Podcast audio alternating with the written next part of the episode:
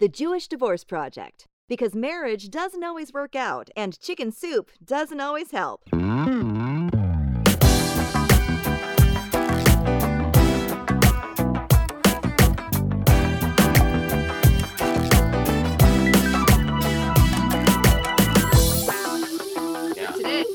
Yeah, there are lots of other interesting thoughts. You probably have a lot of interesting thoughts on the topic of should one divorce. I I have many interesting thoughts. Many interesting thoughts. Can I, if if it's okay with you, can I, for our listeners, give them a little background on the idea of divorce in the Jewish tradition? Sure. Okay, so I think it's important for us to understand that if we talk about the idea of should one divorce, one has always been able to divorce, or at least the opportunity to divorce has existed even since the biblical period. I wanted to show something with you. I'm going to share a screen with you uh, right now for a moment, if you will. Follow me. All right, so here we have Deuteronomy 24, chapter 24, verse 1 a man takes a wife and possesses her and we're not even going to go into like all the patriarchal details of it right i mean there's something really uncomfortable about this but what we're just trying to do is trace the origins of divorce within judaism so people can have a better foundation of it i just want to be clear about that i'm happy to discuss it some other time the the challenges presented in this verse right here but nonetheless a man takes a wife and possesses her she fails to please him because he finds something obnoxious about her and he writes her a bill of divorce, hands it to her, and sends her away from his house. Okay, what does that really mean? In, in very basic, it seems like there's some some type of resentment in there, and the husband, if he doesn't enjoy being around his wife, he can get a divorce document and send her away. Do you see anything different about that? No, and I don't know where it's written, but there's also certain um, issues that the wife can take with the husband as well. She has a right to demand a divorce under certain circumstances. So there's a side. Yes, yes. And uh, one particular one I want to go into, though, is a commentary on this, right? And the perspective of what it means to divorce from the Jewish tradition. This is what Rashi says. Um, Rashi says it is his duty to divorce her because she should not find favor in his eyes, right? So, what he's suggesting, Rashi's actual literal language is that it's a mitzvah right? That it's a commandment, it's an obligation, that there are obligations involved in the process of divorce, that there is something inherently Jewish about it. Also, that there is something um, that we need to demonstrate responsibility towards uh, in the process of divorce as well. Uh, Mm. and what I also want to add um, is that um, the rabbis found it very easy for men to divorce their wives. And so, in the process of the evolution of divorce, set up any number of strictures on um, how that actually happens. Uh, and that created any number of other problems, which we're going to talk about in later episodes as well, as far as I know, when we talk about the idea of agunot and being chained in a marriage. Yes? Mhm, Yes. Um, I just thought this was important to say um, so that we understand from the outset of this conversation that Judaism has always provided circumstances for divorce. That this isn't like something that developed later on, right? We look at the Torah as a central foundational document in which we draw our wisdom and the roots of our tradition and our faith and our spiritual direction and it includes this idea and that's important i think for people to know that it's as natural to life as it is to the jewish tradition. All right. Um, with that being said let's get into the topic right? You're a therapist. You're divorced. Should one divorce? I'm Jewish, you're jewish. Right? Should one divorce? Ah, this is, and you know, you bring up the um these really two points that I've often battled with my perspective of divorce from a therapeutic standpoint and my perspective of divorce from my own personal experiences. And it's been it's still a work in progress of finding where those two perspectives meet because they're different. From a therapeutic standpoint, you know, it's about taking responsibility for yourself and for your thoughts, your actions, your behaviors, your triggers. And for the most part, barring an incredibly abusive relationship, it takes two to tango and there's a reason why you're in that relationship and the reason a reason why you chose that partner and then there's a reason why you're specifically triggered and you get into a pattern and so for the most part i do think a lot of relationships that end in divorce do have the potential to have worked out had other tools interventions skills thought processes been in that being said so from the therapeutic standpoint it's like oh there's always a little bit more. You can try a little bit different. Have you done this? Have you let go of this? You know like we, we, think we let go but we don't actually let go. And then from my own personal experience i feel like i tried a lot. Did, did we try everything? No it's almost impossible to try everything and we also and we can even go into this i'm curious about your perspective we were on a seesaw. You know when i was more in he was kind of more out and then when i was more out he was more in. So we rarely found ourselves on the same page with where we stood in regards to should we or shouldn't we get divorced. And and then if you can't really be on the same page 100% you don't end up staying married. And i found personally that my divorce brought a lot of good into my life and it was a very very very pivotal experience for me where i had to stop take a look at where i was who i was where i wanted to be and i'm, I'm happy with my decision. I don't sit and regret it. So it's that battle between i do think most relationships could have worked out. I was not in an abusive relationship. And at the same time maybe there's a point when you know you've tried enough and it's just you like life is short. You want to be happy and just let it go and, and move on how about you? Where do you stand? Well, I'm certainly there with you on the what I would consider objective reasons to divorce, objective and immediate reasons to divorce, right? Something illegal or criminal or unethical about the relationship or about something about your partner in some way that just can't be reconciled. And that, in fact, also puts implications upon you in which you have to distance yourself. There's no question about it. Um, I also think that couples should try to exhaust all options before divorcing whatever those options might be. Counseling you know that they say that there's a gold standard in couples counseling and i don't know how anyone realistically affords it but it's that each of you go to your own individual therapy with the therapist that week and then that same week you go back and see that same therapist as a couple. We did that. We spent so much money on our therapist. It was out of control. And when we were together in couples therapy it would go for two three hours. It was it was I, I, I honestly think she breached some boundaries there. I think it was too much. Couples therapy is tricky and i also learned in the process i wonder uh i wonder about the idea of secrets things like that. Um and like therapists need to like maintain those boundaries really strictly uh, and that can be a difficult process. Uh, i also think that couples retreats could be helpful. I think ideas like trial separation could be helpful. I think if you want to open a marriage and practice something like ethical non-monogamy in order to kind of like oh we got to talk about that loosen totally. up right in order to come back together as a stronger couple uh, whatever helps gain perspective I, I, say go for it and i think a, mar- a marriage is a, is a relationship worth saving for all those um, adult individuals that are looking for marriage and that type of longevity and relationship in their life. And particularly if you have kids, I think kids deserve, to be honest with you, to have an image of their parents together. Don't get me wrong.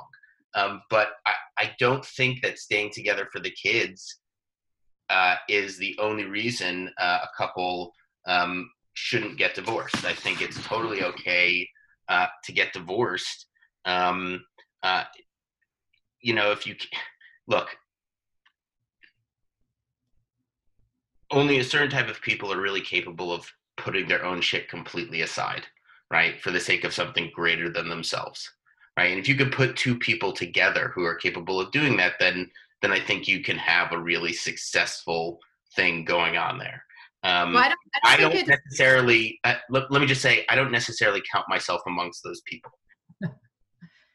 I don't think it's about putting your shit aside for the sake of somebody else or a greater good. I think it's about acknowledging your shit, which you have to do anyway. If you are getting divorced and you want to be in a healthier, happier, better relationship, you got to deal with your shit and own it. So, can and you? relationship should be one in which you could do that together, right? Or at least find support in the process of doing that because that stuff takes time and knowing that you have someone to do that can be really helpful in the process. There's no question about it. Uh, it's just hard actually i think it's harder because you're so entangled with that person already. And so and there's all these expectations and these dashed expectations and all of these things and, and all these past hurts that it, i think it makes that process harder. Not right. not impossible. Right but, but if you can't do that if you legitimately can't do that right then the relationship becomes a straitjacket and it yes. creates a lot of resentment yes. I, I, think that creates a really unhealthy environment probably for the two people the, the two adults in the room. And that in turn has a greater effect on the larger culture and the environment in the house as well. And i think if that's a continual environment that's unhealthy for children. I think in that way if you're looking at it from a parental responsibility as a parent if you're in a circumstance and at that point yeah it takes two to tango. You both would need to realize that the environment is that unhealthy for you to need to separate as responsible parents to do the best thing for your children. I think i think most people are on board that the environment is unhealthy. And i think divorce i know for me divorce was this magical escape button like oh if i just get divorced like it's the end of all the suffering it's the end of all the pain it's it's going to be over. It felt like this escape button. That's what it was like for me. It wasn't me coming to terms with it. It was like tantalizing.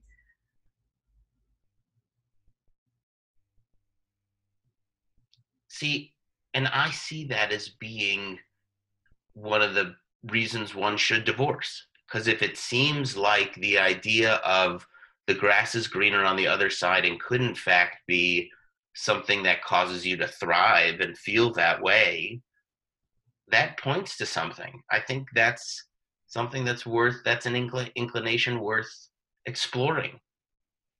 Definitely worth exploring but you said it very well the grass is always greener on the other side.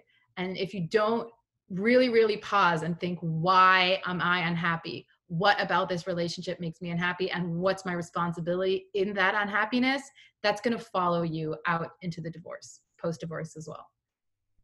It may and yes it may always feel like the grass is always greener on the other side but you know in marriage i think it's important to take a look at that because marriage should be something that you look forward to if it if it, if it is going to be an investment for life. That's what it is.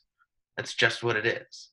It's an investment for life and yeah i like so are having kids they're an investment for life i will always be someone's father they will always be my child and i can always look at the idea of you know not having kids is the grass is always greener on the other side. Man, it'd be really nice to have this much freedom all the time and not have to worry about it and not have to worry about them and not have to miss them and all those things. But I can't do anything about that. I'm not going to change being their father. You can't really opt out of that, right? You can opt out of relationships far more easily that way. Because you didn't. A lot of parents who have opted out of being parents. There's no question about that. I, I don't deny that. But my only point is that I think the point you're bringing up about being so fascinated about the idea of divorce points to how enriching it could be for one's life. That if it brings a sense of curiosity and real interest, right, that it might actually be beneficial. And in that way, there's another element of mitzvah to it, right? In the book, Divorce is a Mitzvah, Rabbi Perry Netter talks about these these obligations in divorce, what you have to do in the whole process of it, what is eventually lined out uh, in the Jewish tradition in terms of what has to happen in the process of divorce. But also that divorce can be a good deed, right? Not only an obligation or a commandment, but it can be a good deed to oneself, to put oneself in a more peaceful scenario, to put oneself in a more healthy situation, to open doors for oneself so that they can live life in a way that they wanted to but may not have been able to before because of the strictures of marriage.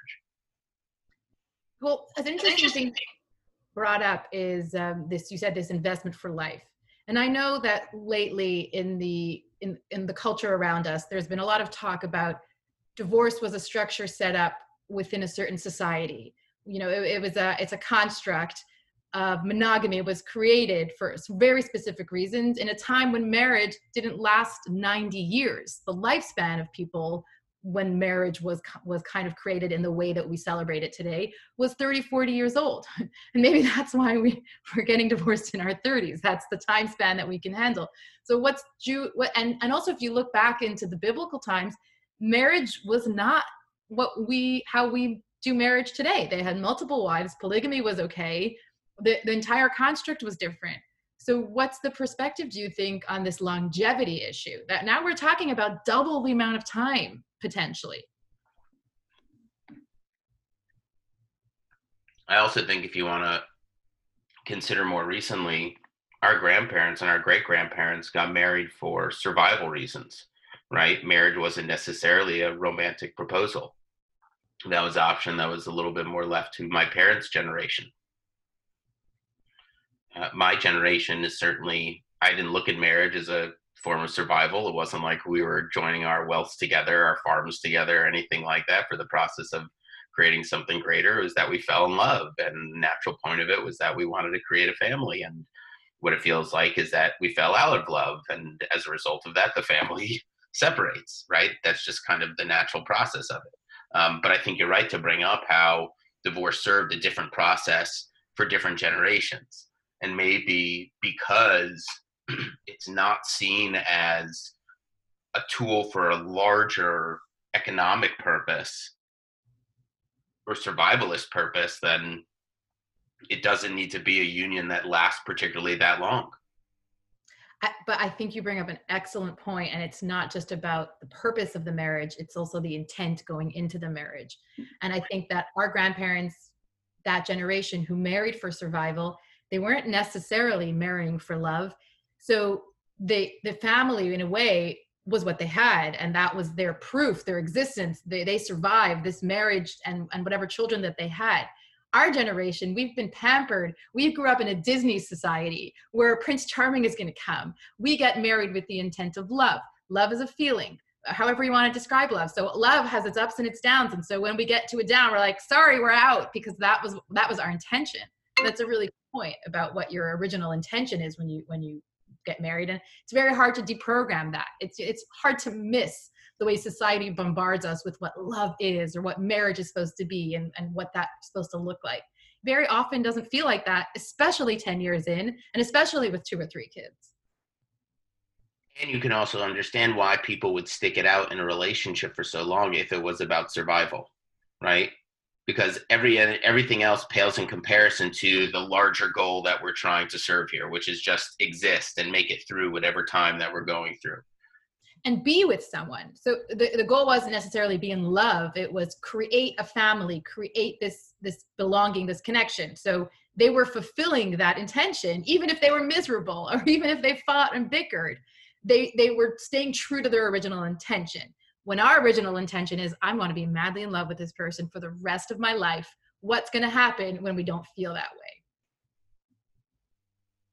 And you don't necessarily think about that when you're getting married young you do not i mean let's just be honest this is without being ageist there, it, it's very difficult to have a long perspective at such a young age and you don't realize who you are necessarily and what will change you in life. You may not have gone through so many life altering experiences already to give you that form of perspective.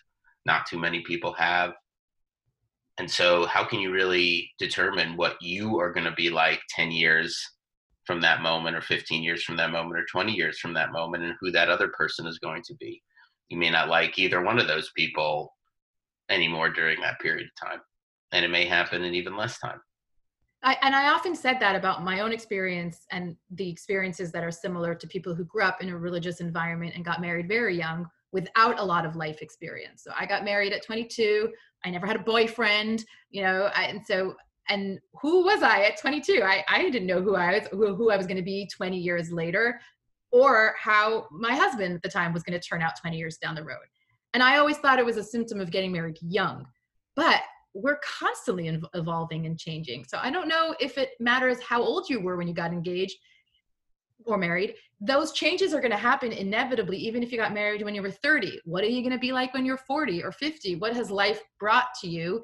And how have you reacted to it? And then you're dealing with two people. So your paths can completely diverge. So 10 years down the road, 20 years down the road, you're in completely different places. You weren't where you were you know originally when you when you fell in love and got married and had all these plans for a long marriage together it'd be interesting to see what the longitudinal study of my generation of our generation will be when it comes to divorce, does it meet the same type of trends as the previous generation and the generation previous to that? I think about that because there was research done to look at the relationship trends amongst people in our age cohort. Uh, and I think you're an exception to it because of the community that you were in, uh, which places a, a, strong emphasis on getting married young. Um, but that folks generally in our cohort uh, who are given the freedom to uh, seek uh, love and relationships in their own way uh, waited a considerable amount of time uh, in comparison to the previous generation that they were getting married later on and that's what tamar and i did. My ex we got married at in our late 20s early 30s i i was 30 at the time. Yeah i was 30 and Tamar was 29. And so we followed that trend. And I think a, a, lot of other folks in our age bracket did as well because we've been given this opportunity to go out and really experiment and learn about ourselves spiritually and also emotionally and sexually as well as a result of the sexual revolution that we've all benefited from. That's also given us the freedom to not settle down so quickly and to wait to get married later on after having dated potentially you know however many people we feel comfortable enough to get to that point. But my point is that i'd be interested to see how that process impacts divorce later on. The argument i always heard pro getting married young. So in the environment that i grew up which pushed getting married young was that if you wait too long, if if you get married in your 30s or your late 20s, you get too entrenched in your own personal lifestyle and your own identity and your own way of doing and doing things and being that it's hard to come together as a partnership from that point. I'm just I don't I don't buy into that. I'm just saying that that's what I've always been told. So it's always I always thought I got married too young. I didn't know myself. But then I hear the other side of maybe if you get married when you're older, you know yourself too much and you know what you want and then when you have to sacrifice for the sake of the relationship it's you're like wait this doesn't i was great on my own you know That's two true. five years ago That's true, right? It could be that you've already had a, a good enough perspective of what single life is like and you enjoyed that far more. Yeah, I never had that. I went from my parents' home to a marriage. But you don't think, though, and I want to get back to it. I want to get back to the topic of children in this conversation of should one divorce. Okay.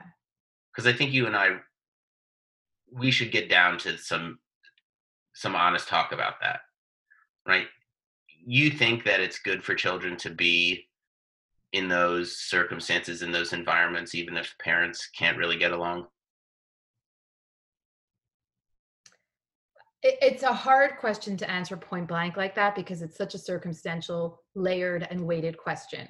Because, like I said, if two parents aren't getting along, there's personal work to be done for both of the parents. And if they get divorced, chances are, if they haven't done the work, then they're going to have a messy divorce, which is terrible for children. And then they might not have the happiest, most healthiest relationships post divorce. So it's really dependent on have you done the work? Can you put aside your own grievances? Can you let go? Can you work with the other person? Because, and, and this is a very big realization, if you have children, you will forever be in a relationship with this person. You don't have to sleep with them, and you don't have to live with them, but you have to figure out how to be in a relationship with them and that takes communication and, and the funny part about it is how much more communication it seems like needs to take place in divorce more, right it's sometimes in some ways it's a harder relationship and we forget that because when you're in that that marriage and it's bad and you see that oasis of divorce i just got to get there it's going to feel so good. You forget this person is going to be in your life for the next 16 years or something like that. And even post facto even when and then when your kids have and then if your kids have children. Yeah then your grandparents together and you, you don't have to communicate in the same ways but you have to be able to be in the same room together. So there's still relationship that has to be had. And and i will say this now and i probably will insert it into every podcast that we do because it, it's just quick. The the way that children are affected by divorce are by two things the the conflict the level of conflict and the quality of parenting. So if you think that that being in your marriage is toxic for your children they're witnessing um, bad communication, fighting, yelling, screaming, or passive aggressiveness, and you think it's going to be better on the other side, that's fine. And if you really have your children's best interests in heart, then remember how much conflict you have post divorce and the quality of your parenting are integral in how children are going to fare post divorce. I think I think really to sum up everything that we've said is Judaism supports divorce, but there are guidelines for it and there are ways to do it right and there are ways to do it wrong.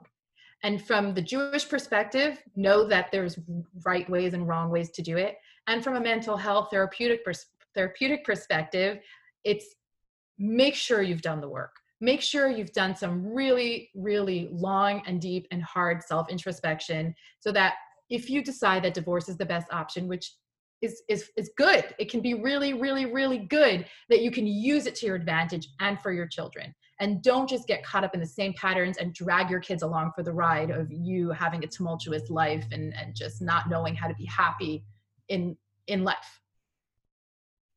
This has been a great conversation. Yeah i hope people got some some good value from it. Um, feel free to reach out with questions comments suggestions or any what's our uh, what's our email address again? The jewish divorce podcast at gmail.com it's not the jewish divorce project? It is the jewish divorce. Our email is the jewish divorce project at gmail.com excellent. And we still uh, we talked about stories of forgiveness a couple weeks ago for Sukkot, uh, for yom kippur. If you want to send those uh, in to us again, feel free to. Uh, and uh, we'd love to hear uh, maybe the reasons uh, why you got divorced and how that's been an advantage, uh, how divorce has been an advantage or a disadvantage to you potentially Uh, in uh, your life thus far. Uh, please feel free to share those stories with us. Know that you've got our absolute confidentiality, and we'll only share them if you say that that's something that we can do. Otherwise, yeah, send in your reasons. What what was the last straw? what was the last straw? I love that. That's the great. last straw. That's great. Mm-hmm.